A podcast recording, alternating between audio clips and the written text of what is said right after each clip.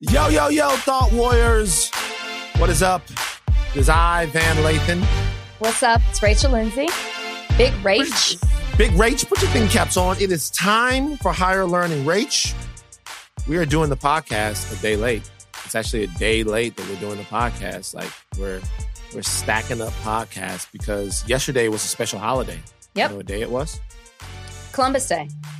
Just kidding. I'm just Ooh, kidding. Y'all, I'm kidding. I'm kidding. Rach. But see, here's the problem with kidding like that. You could be clipped. They could clip you off Oh, right they're there. not going to do that to me. and then they and then how do you know I won't do it? if you are a faithful thought warrior, then you know that last episode we said we were recognizing Indigenous Peoples Day, which is what it should be. let's start let's start this. How do you feel about the change from Columbus Day to Indigenous Peoples Day? How do you feel about that? I mean, I feel like it's well warranted, especially because we now people are understanding the person that Christopher Columbus was and what mm-hmm. he wasn't. And the things that we were taught about him is not the actuality of what he was. Like, I mean, I don't know if there's anything positive to say about Christopher Columbus, to be honest with you. So the fact that they're replacing it with the people who actually lived in this land, on this land, um, and honoring them, I feel like it's something we should have done a long time ago. Okay, I have issues with Indigenous Peoples Day. You don't like the name? No, I don't. I don't think I don't like the name. I don't think it goes far enough. All right, so if you've done any studying of the Columbian sh- Exchange, the world fundamentally changed because of Christopher Columbus. Okay. Like when I say fundamentally, like there are less species on Earth. There's there's like all there's less spe- there's less uh like fruits and vegetables and stuff because things became homogenized, right? Like agriculture spread all over the world. You know, of course, disease and all of that stuff. Like there's a great book about it. You can read it about it. You can read about it and you'll you'll get an idea of how fundamentally Christopher Columbus really changed the world for the worse all over the place. Now there are people that are going to argue, hey, you know, this and this and that, you know, brought this. And if you're some kind of diehard Ameri- Americanist, you'd say, hey, uh, it's not all bad. It, he hipped us to a world that we could come rape and pillage. Okay. But if you look at this in any type of logical and reasonable way, Christopher Columbus is one of the worst terrorists in the history of the world. And that does, does, that's not just because what that also has to do with the brutality in which they showed the people here. So here's the deal with Columbus Day. So you change it to Indigenous Peoples Day, where you celebrate the indigenous people, I'm assuming beautiful indigenous people all over the world who had learned to a degree how to live a symbiotic relationship between them and the lands that they lived on. Now they had problems and like, like all other human civilizations have problems. There was fighting. There was this, there was that, but not nearly on the scale of the savagery that was imported from across the seas. They'd never seen anything like it. Okay. Columbus landing on the Columbus Day is nothing to celebrate for indigenous people. So what we should do is not change Columbus Day to Indigenous Peoples Day. We should come up with another day to celebrate indigenous peoples all over the world, right? And we should change the name of this day, of that day, shall I say, not to Indigenous Peoples Day, but to Fuck Columbus Day. That is the name of the day. It should not be about, it should be about fuck Columbus Day. I'm, I'm serious about this. Fuck them. Because there, there are very few people who have done as terrible things that have changed the world as fundamentally as he has that get any type of celebration. Well, actually, there are quite a few when you think about it, but still, in this particular, not Indigenous Peoples Day. So while we're looking back on a day that, that's connected to Christopher Columbus, a guy who slaughtered most of the indigenous people that are over here and diseased and brainwashed the rest, it should be fuck him on this day. And every day it should be about learning the intricacies of how bad the Columbian exchange was and how bad Christopher Columbus was. And then on another day, like a nice day, like in the summer, oh, in the springtime, we should all go out and plant and and be around the earth and be in tune with nature and that should be indigenous peoples day Okay, I disagree with you in the sense that I agree with everything that you said, but I disagree with you about the day because I feel like changing the day is a big FU. The FU is for my mom. The big FU for Christopher Columbus. Is it not? Because you're taking away something that was given to him to honor him, to celebrate him. And instead it's like, actually, F you, Christopher Columbus. We're going to give it to the people who actually we should be celebrating. The people that you terrorize, you know, and, and, and completely change the whole dynamic of Western culture or whatever. You know, like I think that that is exactly what it is doing, even though they haven't replaced the day yet, right? You look at your calendar and let me make sure I'm right on this. You look at your calendar. It still says Columbus Day. That's because the change to Indigenous Peoples Day, in my opinion, is too passive. It's too passive. And it hasn't It's like- changed. It, it, but no, but they, what I'm saying is we've changed it as in the, the, the, the, the sane people of the world have changed it, but it's still too passive. Uh, Here's the thing, Rach. Here's the thing. The thing is this. It's the same when they do these superheroes, right? When they say, okay, we have a new Spider-Man and he's black, even though Miles Morales is a fantastic Spider-Man. Now, most of the time they do this new Spider-Man, new superhero thing. It sucks, but Miles Morales, fantastic Spider-Man. Hmm. Um, so they'll take after years and years and years of Tony Stark being Iron Man, of Bruce Banner being a Hulk, Marvel will say, hey, that's not enough diversity. There's not enough diversity. So what we're gonna do is we're gonna take one of these heroes, right? And then we're gonna make them into a black person now. We're gonna start over and make them into a black person, make them into an, an Asian, uh, make them into a Muslim. We're gonna change it, right? Uh, uh, whatever it is, we're gonna change it. Yeah. Here's the, here's the here's the problem with that though. I know that Muslim is not a racist religion, but you know, somebody from the Middle East, Middle Eastern person. Here's the problem with that. The problem with that is that in my mind, Iron Man is still Tony Stark, right? Okay. Captain America is Steve Rogers. The Hulk is Bruce Banner. You can't undo that, right? But what you could do was make new and amazing superheroes. And rather than Black Panther's not new, he came out in the 60s. He's new Uh, to us, man. Like, uh, He's new right, to us. Right, right. Right. Like you can make new and amazing superheroes and actually put something behind them. You see, instead of retreading something old and trying to change it around and make it uplifting now, make new superheroes and maybe take the onus off Tony Stark and Hmm. Iron Man and and and whomever else and Rogue and Black Widow, and then put it on the new superhero. So we're not getting retreads of things that are already established in a bad way. When you Columbus Day, same thing. It's New a good day point. It's a Columbus good Day. point. But a Tony Stark and whoever else you name, because Lord knows I do not know these characters. Um, Tony Stark, I do.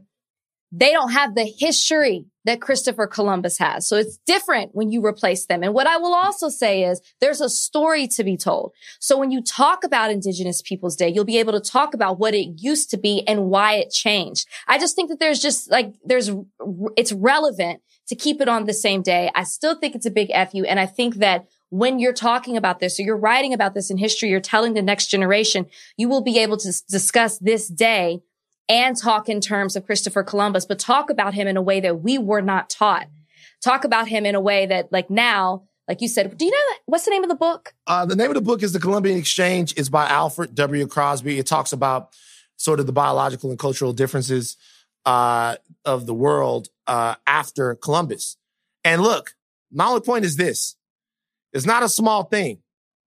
And because it's not a small thing, the reality is that uh, you have to look at it as a big deal. That's why you can't just change your name. You have to talk about how bad Christopher Columbus is. It's not Indigenous Peoples Day. That's a different day. They deserve their own day, not a day. It's on the same day as their tormentor. They deserve their own day. They took it away then- from him. Like he took things away from them. No. Come on, man. Look at it. Look at it this way. I start the movement, the fuck Columbus Day movement. Go ahead, start that's it. the that's the movement I'm about. All right. Um, before we jump into what we're going on, what we're doing this week, uh, let's pay some bills real quick. This episode is brought to you by Anytime Fitness. We're not all professional athletes, but we all have health goals. That's why Anytime Fitness gives you access to personalized plans and support from a coach.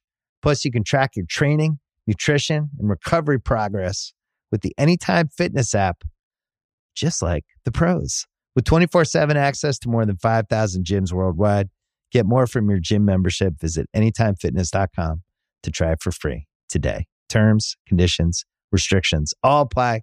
See website for details. This episode is brought to you by Atlassian. Atlassian software like Jira, Confluence, and Trello help power global collaboration for all teams so they can accomplish everything that's impossible alone. Because individually we're great, but together we're so much better. Learn how to unleash the potential of your team at Atlassian.com. A T L A S S I A N.com. Atlassian. Tap the banner or visit this episode's page to learn more. Okay. Uh, so, um, a very interesting story. I talked a little bit to Shaquille O'Neal yesterday. Shaq. Why isn't Diesel. he? You talked to Shaquille and he's not on the podcast? What's going on, Yeah. Van? uh, you know, Shaq, um, I asked Shaq if he wanted to come on the podcast today. Shaq was like, when? And I said, tomorrow. Didn't hear back.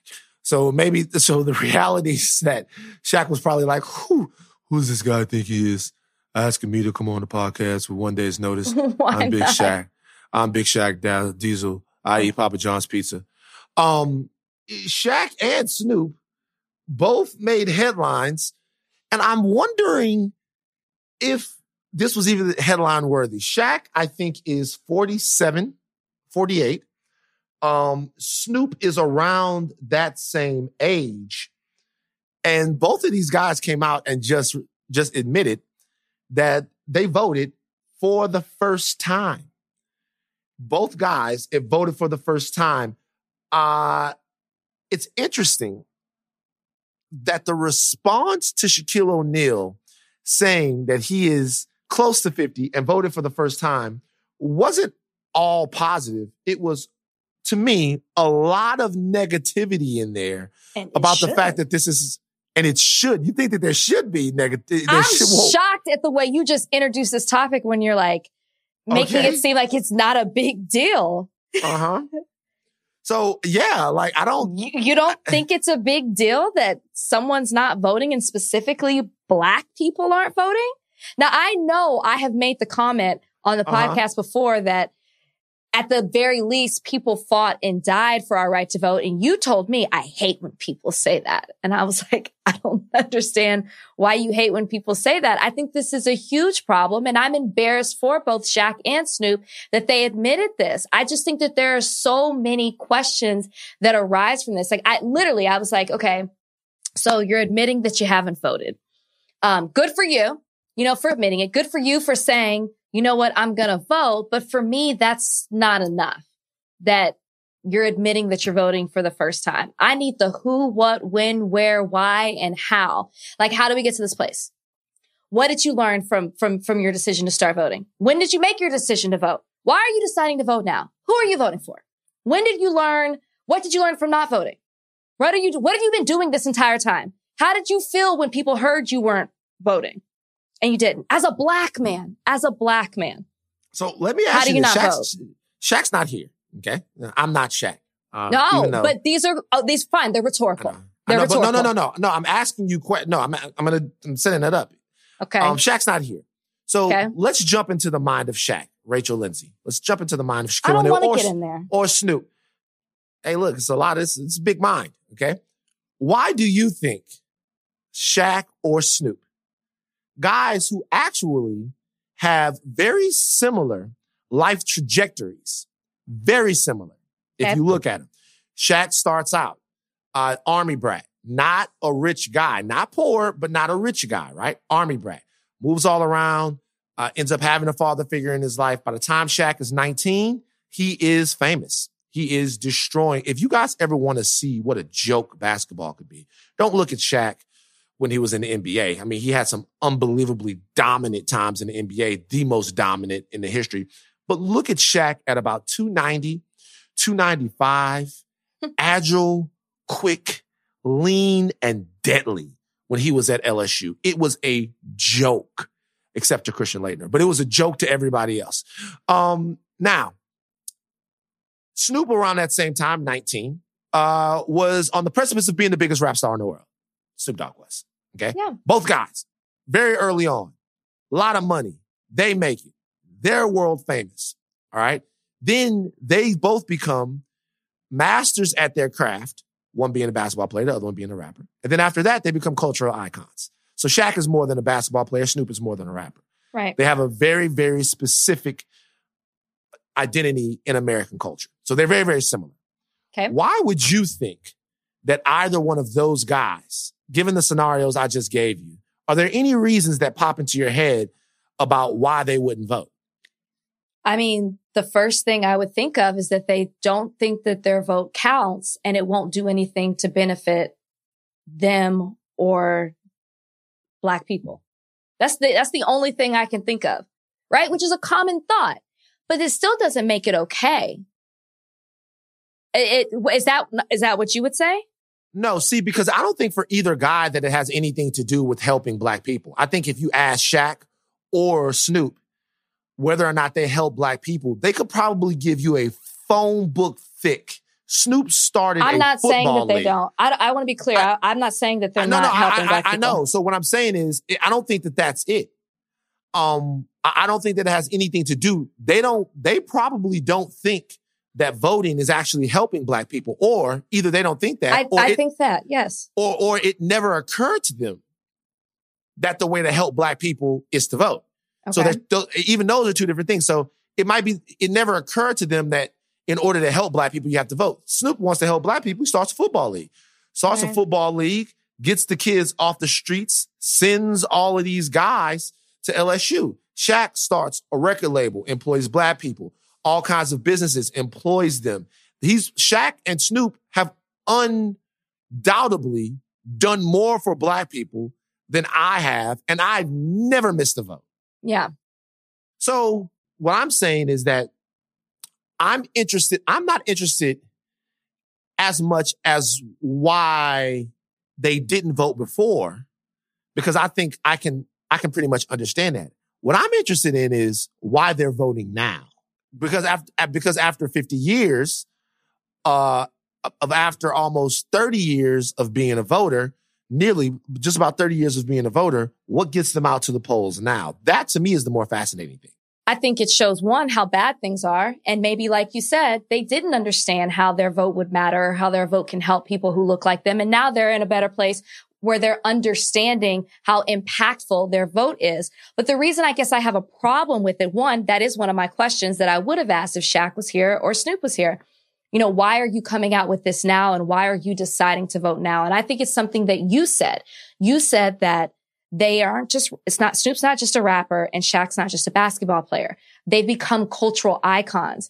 And when you have that type of power, you have a certain responsibility. And most people who look up to you as a cultural icon aren't going to have the same path that you have. So how do you set an example and how they can be impactful and they can do things to help their community or help themselves or have a better world and better opportunities than, than they currently do? And that's through voting. And so I guess that's why I have a huge problem with it because maybe you didn't feel the need to do that, but you're in a place of power and of position where the decisions that you make impact people who look up to you. And I just, I just have such, you know, and I didn't listen to the full podcast. I know Shaq came out and said it on his podcast and maybe he did explain why he's doing it now. But to me, I understand why people are being negative about it. I understand why they're having a huge reaction to it because I did. I, I, you know, I'm not one to be quiet, but I almost wish they hadn't said it. No, I, I I couldn't disagree with you more. I almost wish just, just go I- vote and just I know, don't, I- t- don't say anything. No, I couldn't disagree with you more, and I'll tell you why. I I I've never disagreed with you more on any podcast ever. Oh, then okay. I'll to never disagree with you more. So Wait, which part? Which part are you disagreeing with? The fact that they shouldn't have said that this is the first Okay. time that they've ever voted. Okay. So Shaq and Snoop, if you look at the let's let's go back to when these guys both got famous, 1990 or whatever, 1991, 1992, 1993. So you go from HW to Clinton to Bush to Obama to Trump. I bet you that Shaq and Snoop, even despite the fact of who Barack Obama was, right? Couldn't see much difference in those four guys. I bet you that there was nothing about any one of those four guys that made them run out and say, I gotta vote. I gotta vote. Especially in the situation where those guys live in California and, and they, and, you know, Obama's going to carry California and stuff like that. It wasn't like a nip tuck thing. No one can impress upon them and, and, and, and, and, and get them to kind of be a part of a political machine. They're, they're a generation younger than the Magic Johnsons and the Kareems and the guys like that who jumped into those political machines. Also, something else that we never talk about. There's a 90s wasteland of political activism from important athletes. You don't, you, you did in the 90s, you didn't hear from Barkley. You didn't hear from Jordan. You didn't hear Definitely. from any of those guys. You didn't like the, the, the guys that were politically active in the 90s were your Craig Hodgeses and your uh, Mahmoud Abdul Raufs. There were some other guys, but there was a wasteland. There was, it was a decade of prosperity and things like that. Even the rappers and stuff, Diddy and all the Vote or Die stuff, that was 2000. All throughout that time, everybody right. was getting money. Okay. And American politics was, was something that you cared about during election time. I think it's fascinating to me that those guys have finally recognized political danger. That fascinates me. It fascinates me that they're seeing that Trump is different from all of those other guys. That's fascinating. You can have a regular bad candidate you can have a regular bad administrator, a regular bad executive. But both of these guys are saying there is something different and novel here. And not only do I need to vote, I need to tell people that I've never voted before because I need to inspire people. I need to go through this and inspire people who might have never voted before to vote so that there is no more me's. I'm saying I'm voting after all of these years of not voting. I'm getting into this because I realize, remember, these guys didn't vote in 2016 either. So Trump wasn't bad enough the first time for to get them out, to get them out to vote for Hillary or to stump for her. But now, after years and years of this, they see how bad it is. And to me, when you see people that are doing that, that's a wake up call to everybody because those guys mm-hmm. are rich and those guys are iconic. That's a wake up call to everyone. So when I saw that, I was like, damn, Think about what happens now if the rich people, the people, Shaq and Snoop gonna be rich on November 4th. They're gonna be rich. Right. Their kids gonna be rich. Think about what happens if the rich people are scared enough to go out to the polls or to send in that ballot. So what you just gave me, and I'll, and I'll give you a hand clap for that, is what they didn't give me. And and please correct me if I'm wrong. But what I, the first thing I said, I had a huge problem with it is that you're telling me that you're going to be voting for the first time, but you're not giving me the who, what, when, where, why, and how. You did and I that. feel like if you're going to say I'm voting for the first time, then we need to understand how you got here. And I, and and you just beautifully described that. And I and I don't doubt that that's the case for them, but I think that for the people looking up to them, they need a little bit more. Cause what I don't want is, well, so and so didn't vote until they were 50 or 40 or whatever it may be. We need to understand why they're making a change and why it's so important for this, not just to do it, but to say why they're doing it. Um, yeah. Then I can hop on board with that. Shaq did say that he never understood the electoral college and Who he shouldn't does? understand it because it's fucking stupid and was, you know. no, you don't need, you don't need to fully understand that to be voting. Uh, but he's, but he said, um, he's doing a, and he's also doing a lot of voting campaigns because he's getting out the vote this year, and he didn't want to be a That's hypocrite, great. so he wanted to tell people uh, that he um that he he was going to go ahead and go out and vote. I just thought, and I saw a lot of people, I, I saw a lot of people, a lot of people giving them fly for this, and I understand it. I get it because that type of apathy ends up being the reason why structures in America don't benefit people because even though Shaq and Snoop are rich and, you know, they might vote with their checkbooks a little bit and that's okay. They might vote for some tax cuts or something like that. That's okay. Whoever. But they still do both have a connection to their community. And you would assume that they would vote for the people there. And mm-hmm. anybody that's not voting and representing on behalf of the people of their community, you have to ask how much they love and care about them. Now, both of those guys express it in other ways. So when I heard people saying, you know, blah, blah, blah, I was like, yo, these are dudes who are in the middle of it, right? Um, but yeah, it's it's and it's it's it's it's a it's an interesting interesting thing. So Shaq said it's never it's never been more important to vote uh than it has been than it is now. So Uh, he was in there kind of doing his thing. I, I want to bring something else up to you. Let's talk to you about this because there's something happening. Um, I think Offset and Cardi B are getting back together. Did you see this? I can't. I can't keep going in the circle. I think what circle? What's, the what's Cardi B circle? and Offset circle. We break up, we make up. You know, we we're we're confessing our love. We're throwing parties and buying Birkins, and then we're breaking up again when the next rumor starts. And then we're it's the circle. It's the circle of their relationship. Just don't. I don't want to be involved in it. Let them you do them. You don't want Cardi B and Offset to be together? I don't care. I think is the bigger. it's, the, it's the real thing. I don't so, care. here- so here's the thing. So obviously, you guys, it was Cardi B's birthday this past weekend, and her and Offset. Uh, she was in Vegas. Well, by, which, by the way, did coronavirus expire? Uh, did it? Great question, Van. Great question. Uh, and to some people, it seems like it, even though there was just an alert on the news that where we hit another milestone when it comes to coronavirus deaths. I believe 215,000 now. Yeah, man. Uh, in some circles, it has expired. Trump Hmm. being the biggest one because he's apparently immune to it. And, um, looks like that's the same case for Cardi B and Offset and all the, the attendees at her birthday party. Uh, yeah, so they they um they Meg the Stallion was there. You know, Meg is back out. Uh, like Cardi B is 28. You- that's you- it. Yeah. What you thought? What, what, I don't know she- why I thought she was older. She Okay. live the life. She's lived. She that's what I lived a- mean. Like she's not because she looks. She looks great. It's just you know she's done a lot. Still That's always crazy. That's always crazy to me. What part? Like when I when I meet a like a you know an adult film star or like a stripper, and they'll be, I'll be like, so you know how long have you been in the business? And they'll be like nine years, and I'll be like, oh shit, how old are you? You'd be like twenty six. I'm like, God damn, when did you start? You know what I'm saying? Like, when, like, when did you start? Like, I started recording under the table, and I don't want to know.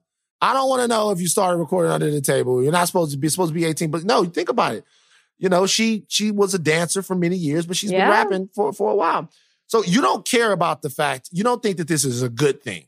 That there's a family there, so it's a good thing that they're going to get back together. okay, so you May- think that that just because maybe- so just maybe they're because they're a family unit, they should stay together, even if it's toxic, even if it's a bad example for low culture.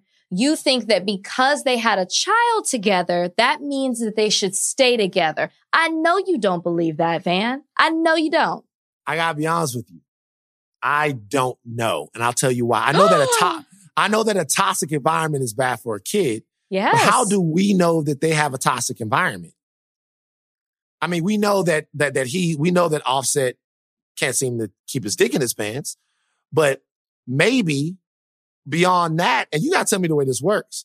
Maybe beyond that, things are rosy. Maybe when they're together, they're together and things are good. Maybe there's some reason that she doesn't, and maybe having maybe having the family. I I don't know because I really don't know because it's, We don't so know. public. You're right, Right. We don't know. But the fact that, you know, it becomes public with his indiscretions, she's filing for divorce. And then it just seems like with, with, with money and a party and, uh, uh, the right bags, everything is all, Wow. you know, great again. That's, that's how it looks from the outside. I'm just saying. I, I, you're right. We don't know the ins and outs of their relationship, but like I was about Cardi when she was like, you know what? I'm doing this for me. I'm getting a divorce. It's necessary. I believed her. And then here we are. First of all, we don't. First of all, here's the thing: we don't know that they're getting back together. We assume that because they're It so chummy on like their it. birthday, it. looks like they're getting back together. And secondly, we don't know that it was necessarily infidelity that pushed them apart. She said it wasn't. She said it wasn't. She said she was tired of arguing all the time. And if and to your point, if they were toxic. arguing, That sounds, sounds toxic. toxic. To your point, mm-hmm. if they were arguing all the time, they are toxic, uh, or it is a toxic situation. I guess what I'm saying is that. I guess what I'm saying is that I was fundamentally affected by my parents' divorce. And I don't want to see people get divorced, man. I don't know what to say. Like I, every time we come to this, my fucking inner child I think that's starts scr- screaming into the microphone. And sometimes you gotta get a divorce. Sometimes you gotta get a divorce. But fuck, man, y'all don't know what can happen. I'm telling you, it could be 20 years later, and you can only have seen your parents together once or twice. It's not great. It's fucked up. And I'm, I'm sorry. But you're, you know what though, man? Let me just give you a moment because Telling you. you're right. You're right. My parents are still together 40 plus years. I don't know what it's like to be on the other side of it. So I'm giving you my perspective. Ain't nobody You're right. ask you for their stats. Ain't nobody ask you for Shout your parents. Shout out to. Sam and Kathy Lindsay. Ain't nobody ask you for their stats. They got their points per game and rebound average. They've been together 40 years and it's been going strong. They only had a bad period. 42. One, one, one six week period back in 87 was bad. But other than that, it's been good. Ain't nobody ask you for your statue rubbing in me and my sister's face. I love you, Ebony. He is salty. Yeah, I'm salty. I can't love wait you, till my mom Lathan. trolls you again in uh, Oh, social saw that. media comments. I saw her Can't troll wait. me. I saw her troll me. I saw her troll. I like that. We're Spunky built. mom. We're really She building up to this Parents' too. Day. Um, yeah, but look, I, but to your point though, I, I hope that they're providing uh, a very stable and anxiety free. You know, me and my mother have been talking a lot lately, and I think that I, you know, my mother is a beautiful, amazing, insightful woman, almost more insightful than I even knew. I've never. Let me say something real quick. I have never given myself the opportunity to know my mother as a person. I wonder if we do that. I wonder if we get to know our parents as people and not like a job. She was a caregiver. She was a nurturer. She was a, a firefighter. She put out big fires. She did all of these things. But my mom is a like a person Wow. with like experiences and her own heart and her own regrets and her own love and her own fears. And I don't, I've never invested into that. I've invested into like a Virgin Mary ideal. And we've been talking lately. And I've noticed that, hey, she's got some shit to say too. what is Remember the that? story you told? Oh, the pencil. oh, yeah. My mother told me about. Oh, I gotta let her tell the story. I'll bring her on and let her tell the story. The pencil. Yeah. So it, it's just it's just interesting. When I think about that, I think about you know when families break up. It's I've been thinking about nonstop what she lost. She told me I, I'm not gonna. She said I was walking down the street in Beverly Hills, crying. People were looking at me like, "Do you need us to call somebody?" and something like that. And like, because my mother told me, she's like yo, I had a whole lifetime that like just got zapped away. Like a whole lifetime. She's like, you don't understand. She's like, I lived an entire lifetime that I didn't really live. Like it's Mm. gone, Yeah. you know? Yeah. And and it was like, Jesus Christ, imagine living with that.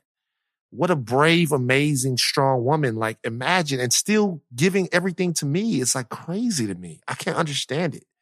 Yeah.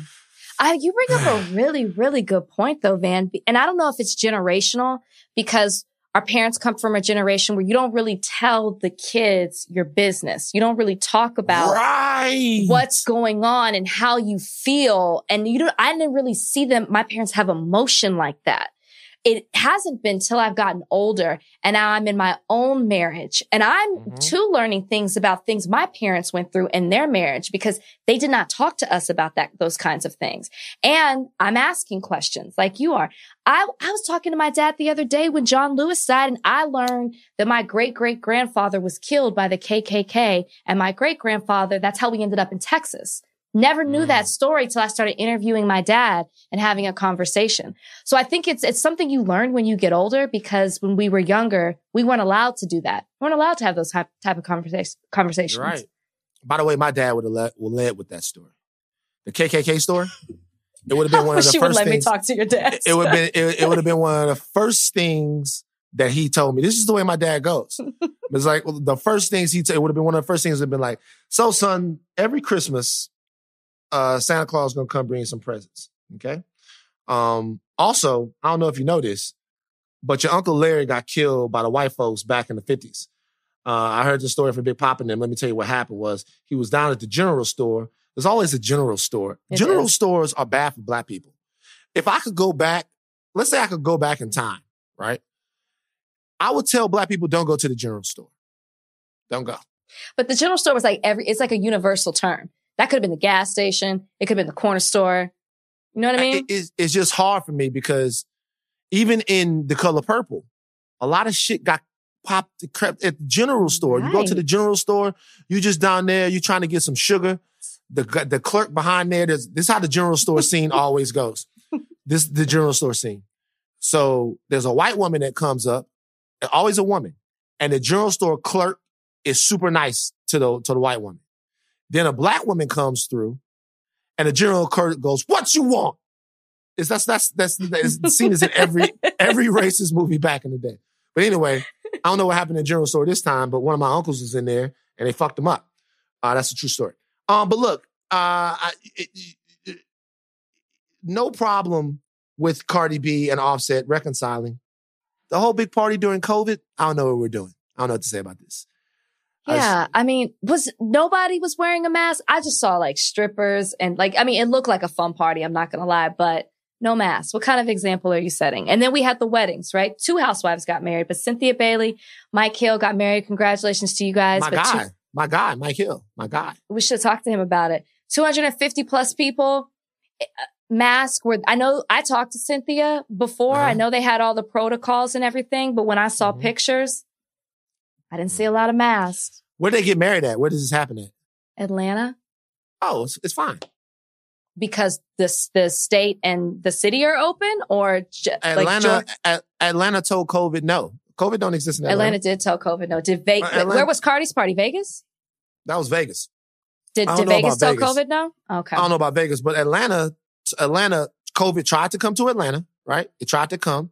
And when it got there, they turned up Jeezy loud. And COVID was like, I'll go to the next neighborhood. Because at least that's how they acting. Because no, these niggas COVID in started Atlanta, partying is, with them. th- these niggas in Atlanta wilding. Yeah, I mean, wa- I mean, literally, Atlanta is just regular. It's just regular life in Atlanta. that's why my sister's still here. Right. Good for her. Tell her to stay. Tell her to stay where, Yeah. you know. Uh, all right. Um, so Bill Burr. Oh, yeah. Bill Burr. Oh, actually, you know what? Before we get into Bill Burr, Okay. let's make sure that we pay some bills real quick. This episode is brought to you by Cars.com. When you add your car to your garage on Cars.com, you'll unlock access to real time insights into how much your car is worth. Plus, view its historical and projected value to decide when to sell. So, when the time is right, you can secure an instant offer from a local dealership or sell it yourself on Cars.com.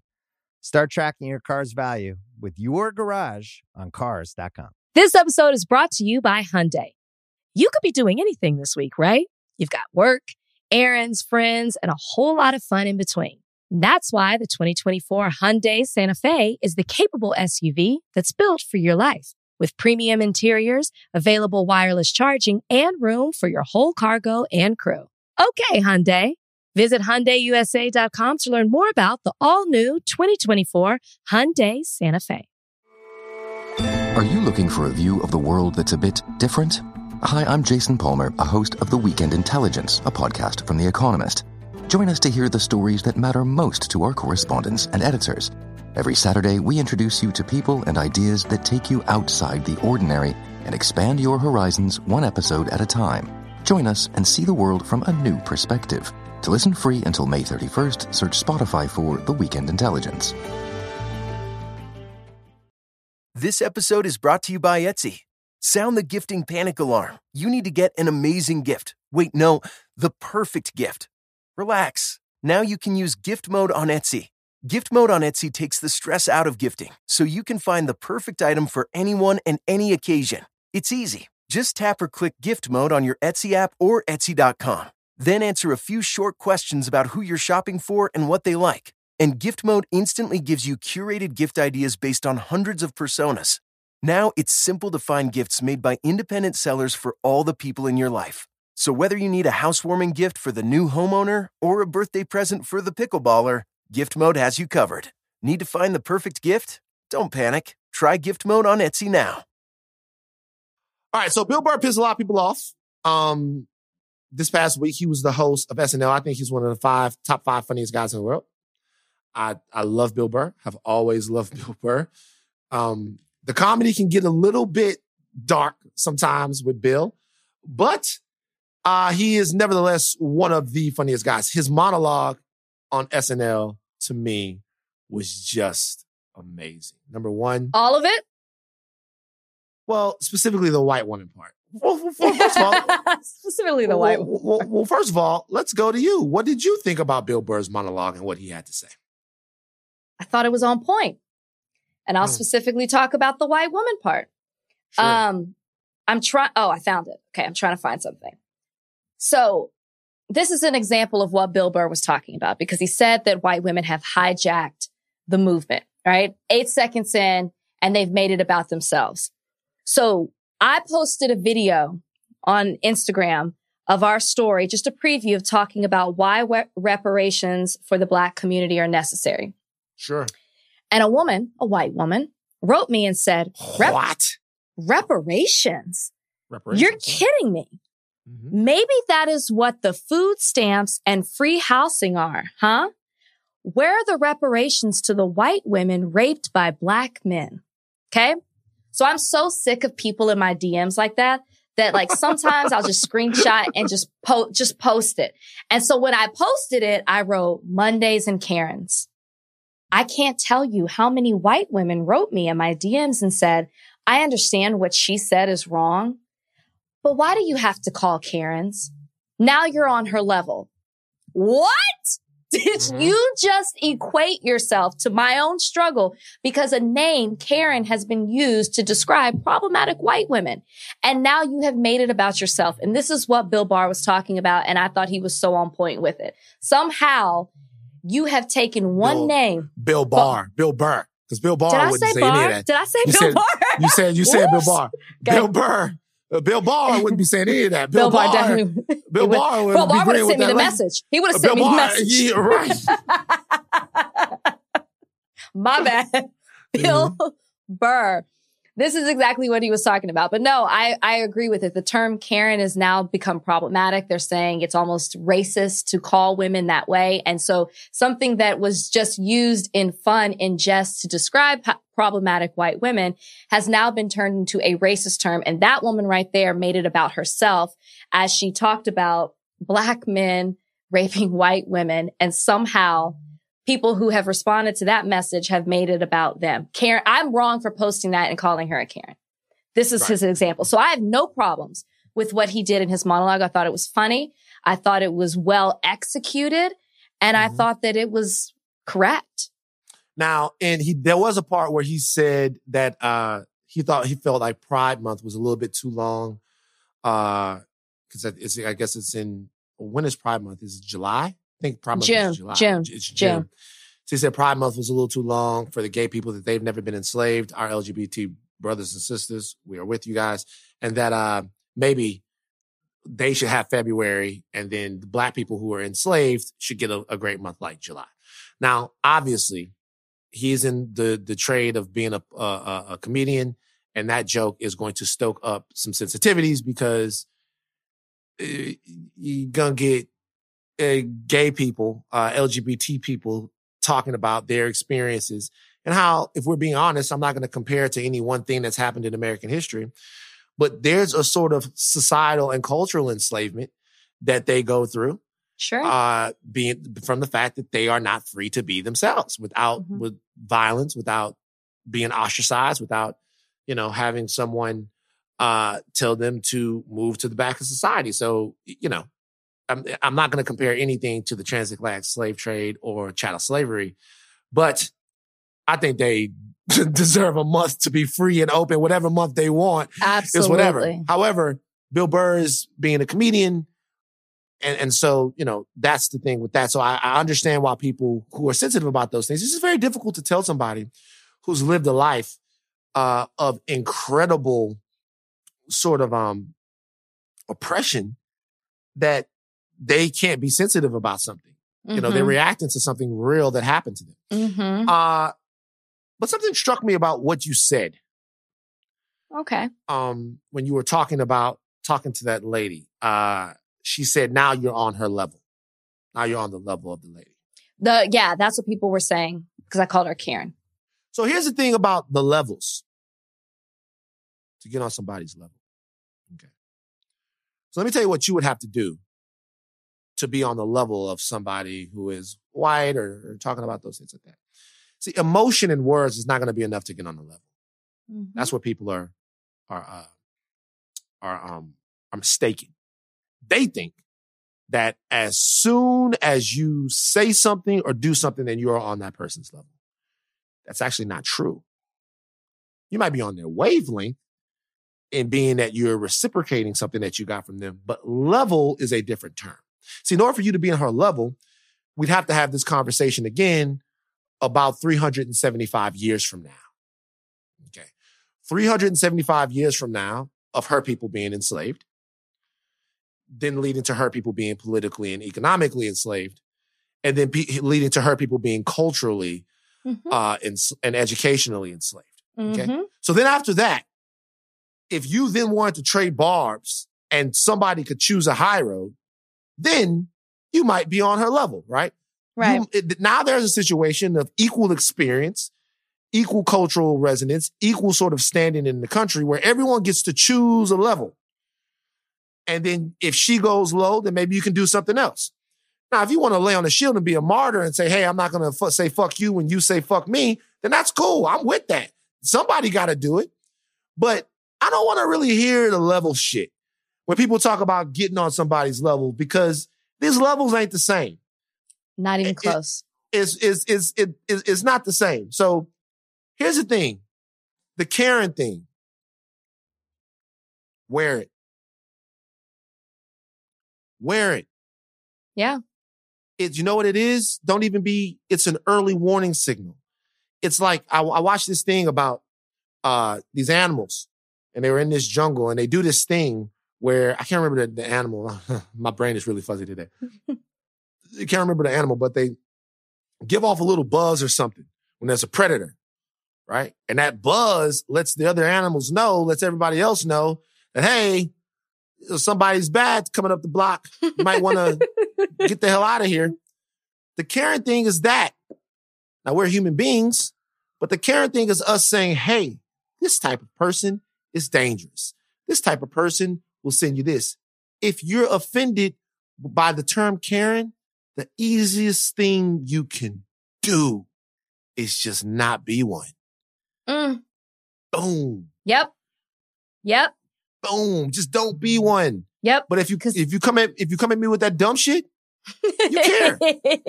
Because being a Karen is a choice. It's a decision that you make. We don't have a choice to be black. We're born this way. This is just the way that we are. right, right. We do have a choice though to put masks on and to not get a bunch of people together. I can't believe can't believe you, Mike. Can't believe would, you, Mike Hill. would you have gone to the wedding or to Cardi B's party if you had known that, um, not known, period. Would you have gone if you were invited? I ain't going to nobody's party. Okay. Me neither. I got. I don't know if you go with wearing a mask, maybe. I go to my friend Tommy's house. I come back. Shout out Tommy Alter. I go to Tommy's house. Oh, I wonder if I can even still say that. No, I like it. Uh, I go to I go to Tommy's house. I come back home. Those are the only places I go. Sometimes I go to Travon, Travon Free's house. Go over there and we watch. Um, and we, and we do our movie together. Two distant strangers coming soon. Um. Uh, ooh. Ooh.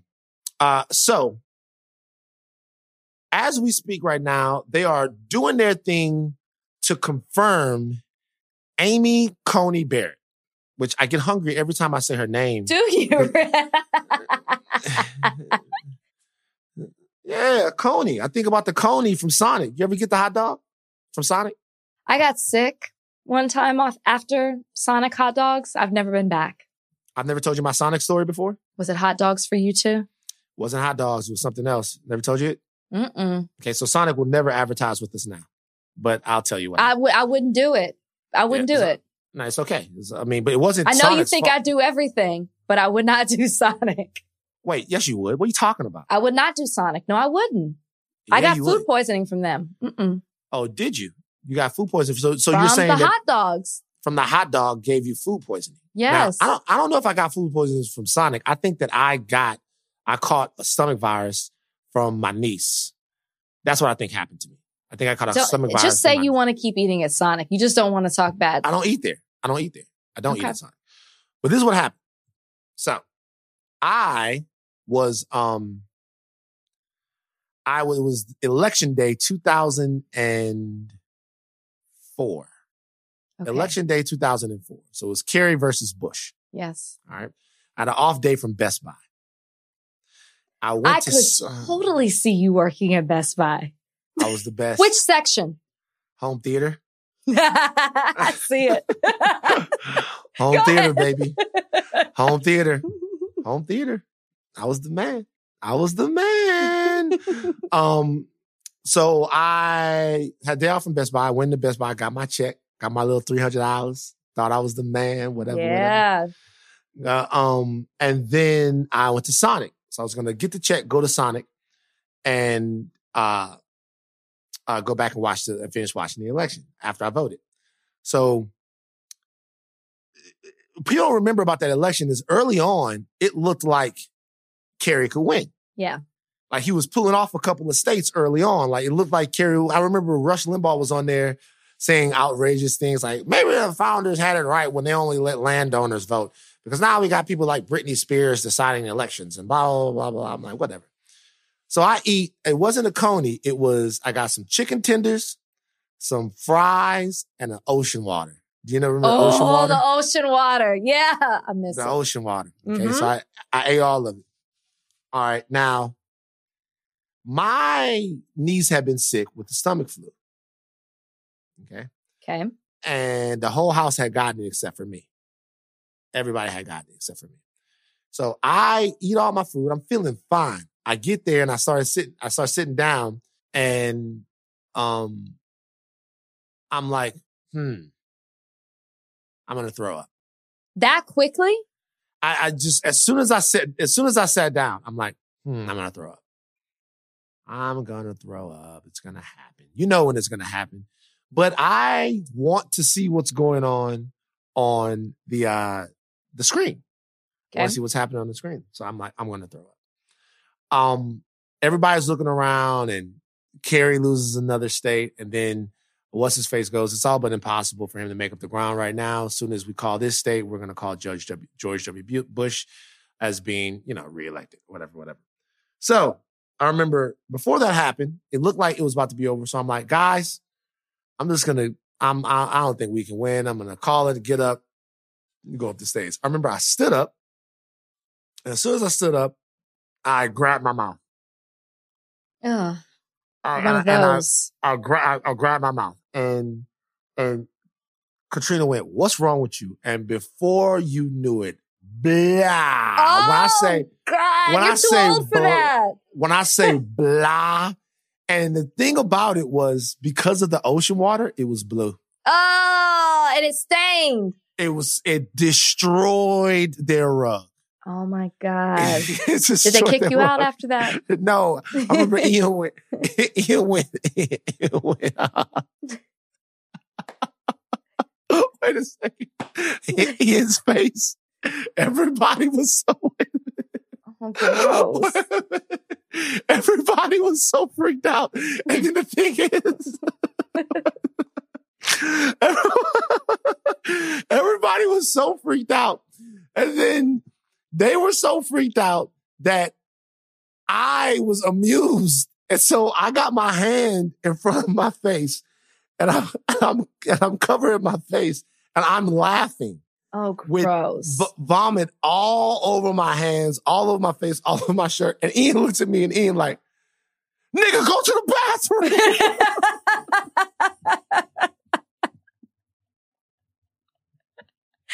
I am oh my God.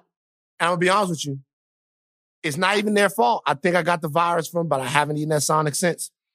I haven't eaten See? that Sonic since. I haven't eaten that Sonic since. By the way, I think that's the last time I vomited. 2004. Really? Yeah, I haven't vomited. Like I got a cat, I got a good stomach on me. Like I that's do the too, la- but it's usually drinking for me. yeah, and then you just give up the, you just give it up.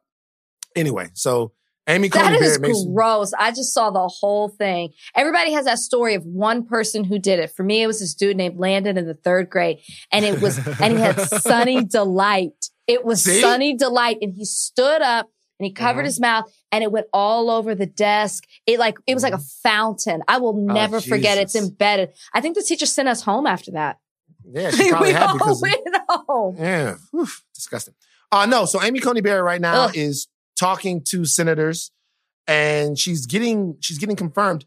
Um, they're they well they're deciding whether or not to confirm her. They're going through the whole process. Here's the thing about Amy Coney Barrett, and I want to I want to uh to ask you if you think this is uh problematic in any way. Okay. Uh, there was a time back in the day where I guess she was asked about the N word. Did you hear what? about this? No, I did not. She says that using the N word in the workplace is not hostile or abusive. No, she. Now, where did she say this? hold on for a second. I gotta find it right now. I Oh don't think my she God. said it. Uh, I think it was part of here. It is. It's a racial discrimination case. This is what happened. So there was a racial discrimination case for her to for for her to decide. This one, this is what it says. Barrett wrote uh, for a unanimous three judge panel in 2019 that upheld the dismissal of a workplace discrimination lawsuit by Terry Smith, a black Illinois transportation employee who sued after he was fired. Smith's claims included that he was called a racial slur by supervisor Lloyd Colbert. The N word is an the N word is an egregious racial epithet. Um, uh, Barrett wrote in Smith versus Illinois versus Department of, uh, of Smith versus Illinois Department of Transportation. That said, Smith can't win simply by proving that the word was uttered. He also must demonstrate that Colbert's use of this word altered the conditions of his employment and created a hostile or abusive working environment. Barrett went on to say that Smith introduced no evidence that Colbert's use of the N word changed his subjective experience of the workplace. To be sure, Smith testified that his time at the department caused him psychological distress, but that was for reasons that predated his run in with Colbert and had nothing to do with his race. His tenure at the department was rocky from the outset because of his poor track record. Okay. Your thoughts on that? I'm trying to grasp this because first of all, I've never heard this. Second, I know I have not watched all of the confirmation hearings. They're on the second day as we do this podcast. And today was the day where they started asking her questions. I did not hear anybody address this. I could be wrong. I haven't listened to the whole, I didn't listen all day. I am more so floored because this is a woman, woman with not one, but two black children that Two. she has adopted from Haiti Yes. and you don't understand the weight and the importance and the hate behind the N word to where simply saying the word is enough to create a hostile work environment, environment because of what that word means when someone spews out that type of language to a black person. Mm-hmm. How do you not, one time is enough to create a hostile work environment. One time. And the fact that she says no evidence was provided to show that that was there, it blows my mind. And this is why people have a problem. And I'm not saying that I necessarily do, but this right here is an example why people have a problem with white people adopting black children because you don't Ooh. find the, I'm not. I didn't oh, say- I'm, no, right, Rach. I'm. with- I, I'm, I am I'm- not I'm saying not- I have a the- problem the- with it. No, I'm no, not no, no, no, saying no, no. it. But what I'm No, saying is, is I'm not saying is- anything. I'm saying I'm not saying I'm not in any way trying to impede your opinion. I'm just saying that you really went there. I like Be- that shit. because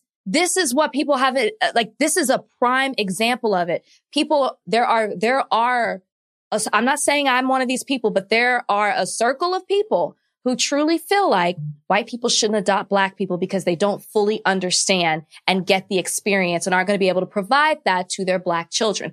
I don't necessarily agree with that, but this right here is an example to play into that school of thought and rightfully so. If you don't understand the weight of that word and you don't understand how just writing it, reading it, saying it is hostile, you don't need to have black children in your home. I'm sorry. Point blank, period. And I find it also interesting because if you are watching the confirmation hearings, you're seeing two stories, the tell of two stories from the Democrats and the Republicans when they're talking to Amy Coney Barrett. And when the Republicans are talking about her, they're talking about her being a great woman, how qualified she is. And what else are they highlighting? The fact that she adopted two black children. But when you come from that type of school of thought and not, you didn't just say it in a group of friends in secret, you wrote it in a published opinion. That's all I need to know about you right there, that you don't understand that. I have a huge problem with that. Yeah. in- incredibly well said. Pithy, pithy, by the way, pithy from Big Rage. Pithy. Um, pithy. um, I'll say this. If I'm working somewhere and I'm working with a white person and they say the N word, it's a hostile workplace. From both sides. I- I'll tell you right now, from me, from me as I'm well. about to, I'm about to say it's hostile. If it wasn't hostile before, for them, I'm about to make it hostile. right. Like it, it- it's, it's hostile. It's a hostile workplace. It's hostile. By the way, it don't have to be in the workplace.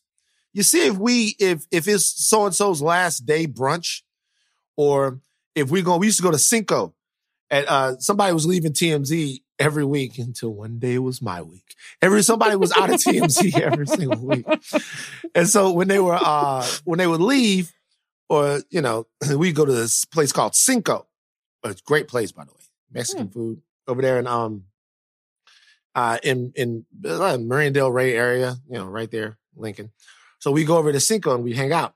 See if we go over there with Cin- uh, to Cinco. We're away from TMZ now. We've left. We're all sitting around at a table. We eating the nachos. We eating the guacamole. The margaritas are flowing. And somebody's, and one of my coworkers says to me, man, what you think about this nigga Mike Trout? I hope he hits a home run. The workplace has become hostile. What happened at Cinco, as you were talking about Angels baseball, will now then be carried on into next day and next week, meaning it don't have to happen in the workplace. If you are my coworker and it happens, it's hostile time. Mm-hmm. I don't understand. Mm-hmm. Like it, it, it- it's so is it's it's you don't have to it you can make you can create a hostile, uncomfortable workplace all kinds of ways. right. Like all kinds of ways. And especially using the A number one pedigree, top power ranked, gold standard racial slur certainly is a way to create a hostile workplace. Look, I'm not going to act like I went through the ins and outs of this case with a fine tooth comb. I'm not going to act like that. I'm not going to act like I know whether or not this situation was decided the way that it should have been decided. I don't know. I'm not about to front like I know how that was supposed to go. And I'm not about to say that. Mm-hmm. What I will say though is that that opinion in and of itself is a bunch of fucking bullshit. Right. Because if if if you're somewhere it, it- and and I hear the N word from a white coworker or superior, it's hostile.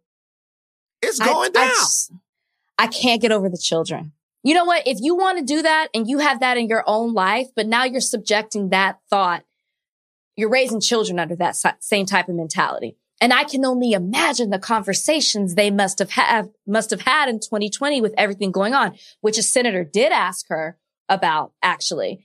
Um, and of course, you know, she gives, and I'm not saying that she hasn't, you know, had these deep conversations with her children, but when you, when you write an opinion like that, I can only imagine what you must be saying with what's happening right now with the Black Lives Matter movement. Mm-hmm. Like, you don't need to be, well, first of all, you don't need to be thinking that way, but you also don't need to be objective in your, in your thought. You need to be subjective because you have black children. Right. Uh oh, look, I don't know. Something else happened over over the uh the weekend. I don't know if you saw I'm, it. I'm very mad that you just said that. Like, I'm, I'm mad. I am What? mad that if like whatever, what, I don't know what you were reading from with the Amy Coney Barrett. I'm like Yeah. really bothered by that. You're upset? Yeah. Go be. ahead, change the subject. Like I did not know that. Maybe I'm upset one that I didn't know, but two, I know it has nothing. Wait. It really, it really does isn't going to affect the fact that she is going to be confirmed. You're trying to say you want to put them hands on Amy, Amy Coney Barrett? I didn't say that. What would would you would you fight Amy Coney Barrett? If Would you she gave me a reason to, so what you're trying to say is the N word is not enough of a reason? I, she didn't Wow. say it. She didn't Right. say it. No, here we go. Here we go. This Then is going to become a segment. No, She- no, she- she, she kinda said it. it. Let me tell you something. There's a such thing as secondhand N word saying. okay. Go ahead, Now, man. I'm not going to name who did it. I'm not going to name any names. But there's somebody that works very closely with us here on this podcast that was guilty No, of second I know of he sec- did not. Uh, of no, he second did degree. not. Don't you do second him degree. Yes, I was did. a witness to it. That is not second degree. I'm not going to say who it is, but I had to let him know. You can say you can say the N word second degree. For example, if you walk up to a white person and you say, I used to do this all the time, by the way. If you walk up to a white person and you say, what's happening, my nigga? And they say, nothing much. I go, so you think you're my nigga? Would you say that? Uh, I probably have in the past. I don't, I don't, I can't think of them, but I've been drunk, so maybe I have. Uh, so you think you're my nigga? Well, I used to do this game all the time and they'd be like, well, no, you said I was. I'm like, no, you agreed. But you agreed. Agreeing with someone using the N word is secondhand N word usage. I sent a text message to somebody that works with us after they asked me to do something. And I said, they said something and I was like, all right, my nigga. And they went, okay, cool, gotcha. And I was like, so you, with probably made him uncomfortable and he just wanted to get out, abort the conversation. I was like, so you agree with the usage of the word? And he was like, uh, absolutely not, but you said it, not me. I'm like, second degree. That's You know what? I'm not going to let you put that on our N word coworker. uses. I'm not gonna say who it is. I'm not gonna say who it is. All I know is that this what this what HR, HR. this is what hitting us up HR should know. this is what HR should know. We've talked about it. He's my guy. We've moved on. But don't think I have forgotten. And all all the white people out there, we know the second degree. And I will say that Amy Coney Barrett writing that opinion and saying that the N word, which she had to say in her mind a million times while she was writing this, because she was thinking of that. So that's number one. You know, she said it in her mind. And then saying that it wasn't hostile, that's egregious and aggravated second degree N word usage. That's egregious, Rach. I find it Aggravated so appropriate degree. that we led into this topic by talking about vomit. Cause that's, that is what, that is how I feel at the moment. Egregious. Mm. Egregious. That's all I'm gonna say. Um, the Lakers won the NBA championship. Go Lakers, let's go, let's go, purple and gold. It's the Lakers, it's the Lake Show, and woohoo! I just made that song up. Okay. I was going to say, I've never heard that before. That's really cute. That's real Oh. cute, man. That was that was my Lakers song. Um, they fucked over Miami, which is I, I guess where Brian is. Hey, right they, Miami won more games than anybody else did against them in the playoffs. Good for Miami- Miami. Went farther Miami- than we thought they would. Miami played fantastic. They have a they have the right mix of veterans and young cats that are on the rise. Miami will be back. Um, and they are a great team and a great organization. Now, I called this. I said that LeBron James would win this year because it's a LeBron James has an interesting situation going on with him. Okay. Uh, there are movies where you ever see a movie where somebody sells their soul to the devil? No. Uh, You've the- I- never seen you've never seen a one mo- movie where some bamboozled, oh God, book two, oh God, you devil, where people sell their souls to the devil. Never seen that? No, no. So But some here's say thing- that's what the Kardashians did. okay, but here's the thing about selling your soul to the devil. There's always a catch. Okay? There's always a catch. Of And so, um, because you'll you'll like for example in uh in Bamboozled, he gets he sells his soul to the devil, Brendan Fraser for three wishes, and every time there's a every time during one of the wishes, there's like a catch to it, right? So he sells his soul to the devil to be a ba- uh, like a, a a fantastic, beautiful ladies' man or whatever like that, so that he can have the girl of his dreams. He wants to be a ladies' man, dashing, all of that, so he can have the girl of his dreams. And uh, she makes him all of that, but then she he, she makes him gay. So then he doesn't want the girl of his dreams. I've seen, I, I, this is sorry. The whole time I've been thinking, this is coming to me. I've seen this somewhere. Right. American Horror Story. Go They ahead. sell, they sell their souls to the devil Angela that? Bassett. Mhm. Okay. And All then right. in another one, they make him a big time NBA player. He's like a seven foot three athlete who can do everything, but he has like a really, really small penis. So it, it so like Wait, a this tiny is, this is for real? in the movie. In the movie, yeah, seriously. But he has like the the smallest, the smallest penis, the smallest penis ever. So uh so there's a catch. Now, what I used to do is I used to put people that have these kind of catches in their lives in sell your soul to the devil situations. This is not novel. Other people do this. So sometimes if someone really has it going, but then there's just something they can't get, up, I'll be like, yeah, he must have sold his soul to the devil, man. Like, because you get all of this stuff, but there's always one huge catch, like one huge drawback, you know? Okay. LeBron James, I'm not saying that he sold his soul to the devil because he he he didn't. Okay. And that's not really a thing. But I'm not saying this. But what I'm saying is he is in the basketball soldier soul to the devil category, and I tell you why. Why? Because it can't just happen for LeBron like it happens for everybody else. You know? Like Kobe Bryant wins three championships with Shaq, right? Uh, God rest our brother's soul. He wins three champ- championships with Shaq, right? People go, okay, Kobe can't do this by himself. Kobe comes back and he does it by himself. Pretty straightforward. He won championships as the second guy, won championships as the first guy, all right? Legit championships, goes through a hard West, and then he he wins, right? You know what I mean? Shaq keeps knocking on the door, knocking on the door, gets to the point, three championships, three finals MVPs. You cannot deny, can't say anything about Shaq, blah, blah, blah. He won, went through all the teams, won all the games, did all this stuff, all of that. Jordan, same thing. Magic Johnson went to nine NBA finals, won five, lost four. You can say Magic Johnson had all of these things, tragic magic, dribbled out the clock, all of these things, whatever, whatever.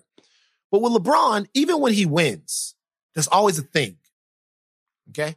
So he wins the title in I think Miami. it's 2011 in Miami, Okay. right? Not 11. Dallas won it in 11. 12. Okay. Well, he he wins it in 12, right? And it was in a strike shortened season. Mm-hmm. So people are like, eh, whatever. He wins the next one, and it's seemingly because Ray Allen made a shot from the corner on a tap because Gregg Popovich didn't have Tim Duncan in the game to rebound. It's really a game that most people think that the Spurs should have won. I don't happen to believe that, but it's like another yeah, but situation. Mm-hmm. Okay. Then he goes to uh to Cleveland. They're down three one. Draymond Green gets suspended. Draymond Draymond Green gets suspended, and then uh they uh they, they the the Warriors lose Bogut. They come back three one, even though that is an incredible thing to do. And it's like whatever. And then with this one, it's the bubble. So because this was a bubble year, and the Lakers were the best team, there's always a yeah but with LeBron. They always yeah but this guy. I don't think that any of them are real yeah buts. I think the first time the Warriors beat the Cavs, the Cavs had lost Kevin Love and Kyrie Irving, and it still went six. So that's Mm-hmm. an excuse. I don't think it's a yeah but, but there's always a yeah but with LeBron. He's always being compared to someone. That's He's true. always being put up against somebody. It's always what LeBron just did, no one's ever done before, but we're comparing it to people that did stuff that other people had done. You know what I mean? So, like, I mean, no one's gone 6 and 0 in the finals like Jordan, but still, Michael Jordan had a had for, for most purposes a very conventional basketball career where he showed uncommon excellence. LeBron James has had anything but a conventional basketball career and has done things in a very difficult way. But it seems as if that fatal satanic glitch is always there for LeBron. It, there's always a reason for somebody to detract from what he's done. And I just wonder, that must drive him fucking crazy. Well, I think it does, which is why when he stood up there after on when he was accepting, you know, the championship trophy MVP, he was like, "Give me my respect too. I deserve it." And he absolutely does. I wonder why we do this with LeBron. I mean, I would give you the Miami championships, not necessarily Cleveland, just because of him going back and how he won and all of that. I think it for Miami, the reason people did that to him is because of how he came to Miami, you know, the decision and all of that. So people already had like a chip on their shoulders when it came to LeBron and weren't really feeling him. Definitely the bubble though. I will give you that. There's always going to be kind of like a mark on his record because he won a championship in the bubble. I honestly think to redeem himself, it's almost like it didn't count. And I hate to say that. I'm, I'm not taking away What? from The that's how counts. it feels. That's how it feels because I like a, we just we just had a podcast where we were talking about how the ratings were low and people weren't necessarily watching it. Even though somebody did point out to me that digitally the ratings are there, are are up or Somebody high. pointed out to me that the ratings are down for every sport across the board. uh, TV is what they pointed out to me and said maybe you want to check it digitally. And I was in there like things are moving away from TV, and I was like, oh, okay, that's a good point. The ratings aren't what they used to be anymore. But I, I feel like because I didn't watch it, I watched the last, maybe the last two games, and I know a lot of other people who didn't. It almost just feels like we were in a bubble watching the game in a bubble. I don't know. It's weird. It's weird to, to explain it. even though we're in LA and there was a big celebration here about the championship and, you know, even people in my building were talking about LA, LA, like we got, we brought a champ, the championship back to our city. It just doesn't feel that way. Um, and I think that if he wins again, which it looks like he very well could, when a lot of people thought he wouldn't bring a championship at all, he almost has to do it outside of the bubble. And then maybe we'll stop having that conversation. I don't know. Well, next year uh, is going to be tougher. You know, the Nets are going to be good. The Nets, um, the Brooklyn Nets have Kevin Durant, so that's they have a, they a- have a roster of other people on the team as well, Van. but they they have Kevin Durant. hmm That's you know, people you know people have. When you talk about basketball players, you talk about Kevin Durant.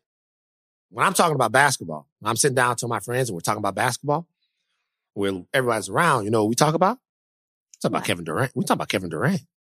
Durant, Durant, Durant, Durant, Durant. Kevin Durant is what we talk about. KD, the Slim Reaper. You, you, you know that guy?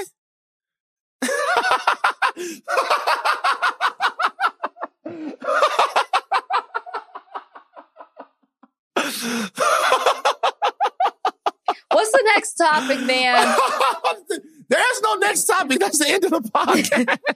I can't stand you. Trying to make something out of nothing. Y'all don't pay him I'm- any attention, any Not trying to make anything out of anything. Not trying to make anything out of anything. All right. So, um, I will say this. Uh, on the next podcast, tonight's a very special night. This is coming out on a Wednesday, but tonight, Rach, woohoo! Tonight is the first episode of The Bachelorette featuring Clare Crawley. Okay. right. It comes on Good tonight. job. Yeah, Clare Crawley comes on tonight. Uh, so our next podcast. Now, how many times a week does the Bachelor come on? Once a week, every Once a Tuesday. week. Every Tuesday. So our next podcast, which will be on, it will drop on Friday. I will give my review and my takeaways from the first episode of The Bachelor at my journey as a batch begins this week, and I couldn't be happier. I'm so excited for you. And, and the people want this. People, and, I- and I do a Bachelor recap podcast and people are looking forward instead to your recap to hear what it's like as a first timer to watch a season, a season like no other. And you're getting a weird season to start with, but I, Enjoy, I'm a batch, man. I'm a, I'm a batch version. Oh, you're a oh, batch virgin. It's almost like I, somebody's taking my hand and leading me into my first fantasy suite ever. It's like you got a while before you get there. You're going to be disappointed. with the fantasy suites. No, no, no, no, no. Before you actually, I take that back because I have no idea how this season goes. Let me ask you something about the fantasy suites real quick. So, you think that the Bachelor, you think that the Bachelor is leaving money on the table with the fantasy suites? no. I'm serious. Why does he need to leave money when he when he could have it? No, For no. What I mean, no. What I mean is the Bachelor, of the show. ABC. Oh, I think they're leaving money on the table with the fantasy suites. This is what I'm saying about the for the suites. women. for for everyone. This is what I say about the fantasy Well, suites. okay, go ahead. mic them up. Okay. Mic up the fantasy suites. It's a family no video. show. No video.